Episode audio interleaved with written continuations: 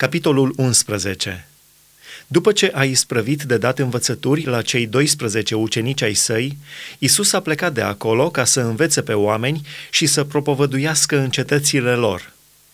Trimeșii lui Ioan Botezătorul Ioan a auzit din temniță despre lucrările lui Hristos și a trimis să-l întrebe prin ucenicii săi, Tu ești acela care are să vină sau să așteptăm pe altul?" Drept răspuns, Isus le-a zis, Duceți-vă de spuneți lui Ioan ce auziți și ce vedeți. Orbii își capătă vederea, șchiopii umblă, leproșii sunt curățiți, surzii aud, morții înviază și săracilor li se propovăduiește Evanghelia. Ferice de acela pentru care eu nu voi fi un prilej de poticnire. Mărturia lui Isus despre Ioan. Pe când se duceau ei, Isus a început să vorbească noroadelor despre Ioan. Ce ați ieșit să vedeți în pustie? O trestie clătinată de vânt? Dacă nu, atunci ce ați ieșit să vedeți? Un om îmbrăcat în haine moi? Iată că cei ce poartă haine moi sunt în casele împăraților. Atunci ce ați ieșit să vedeți? Un proroc? Da, vă spun, și mai mult decât un proroc, căci el este acela despre care s-a scris. Iată, trimit înaintea feței tale pe solul meu care îți va pregăti calea înaintea ta. Adevărat vă spun că dintre cei născuți din femei nu s-a sculat niciunul mai mare decât Ioan Botezătorul. Totuși, cel mai mic în împărăția cerurilor este mai mare decât el – din zilele lui Ioan Botezătorul până acum, împărăția cerurilor se ia cu năvală și cei ce dau năvală pun mâna pe ea. Căci până la Ioan au prorocit toți prorocii și legea. Și, dacă vreți să înțelegeți, el este Ilie, care trebuia să vină. Cine are urechi de auzit, să audă. Cu cine voi asemăna neamul acesta de oameni? Seamănă cu niște copilași care șed în piețe și strigă la tovarășii lor. V-am cântat din fluier și n-ați jucat. V-am cântat de jale și nu v-ați tânguit. Căci a venit Ioan, nici mâncând, nici bând, și ei zic, are drac.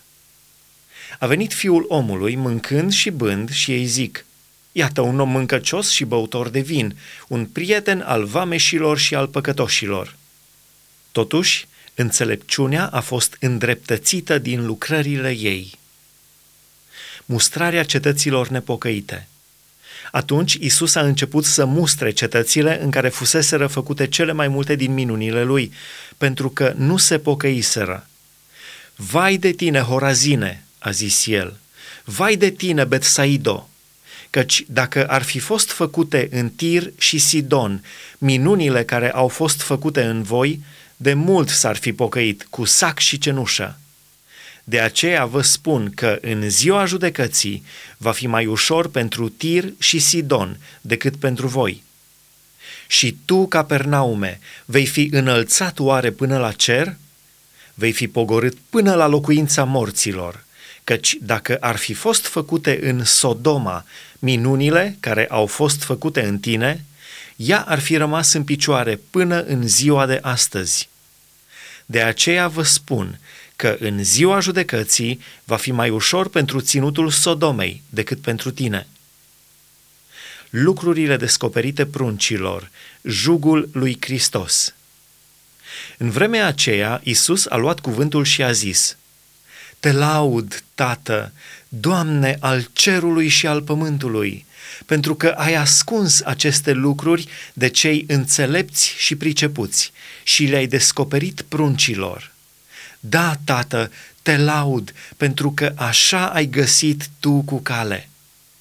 Toate lucrurile mi-au fost date în mâini de Tatăl meu și nimeni nu cunoaște de plin pe Fiul, afară de Tatăl tot astfel, nimeni nu cunoaște de plin pe Tatăl, afară de Fiul și acela căruia vrea Fiul să îl descopere.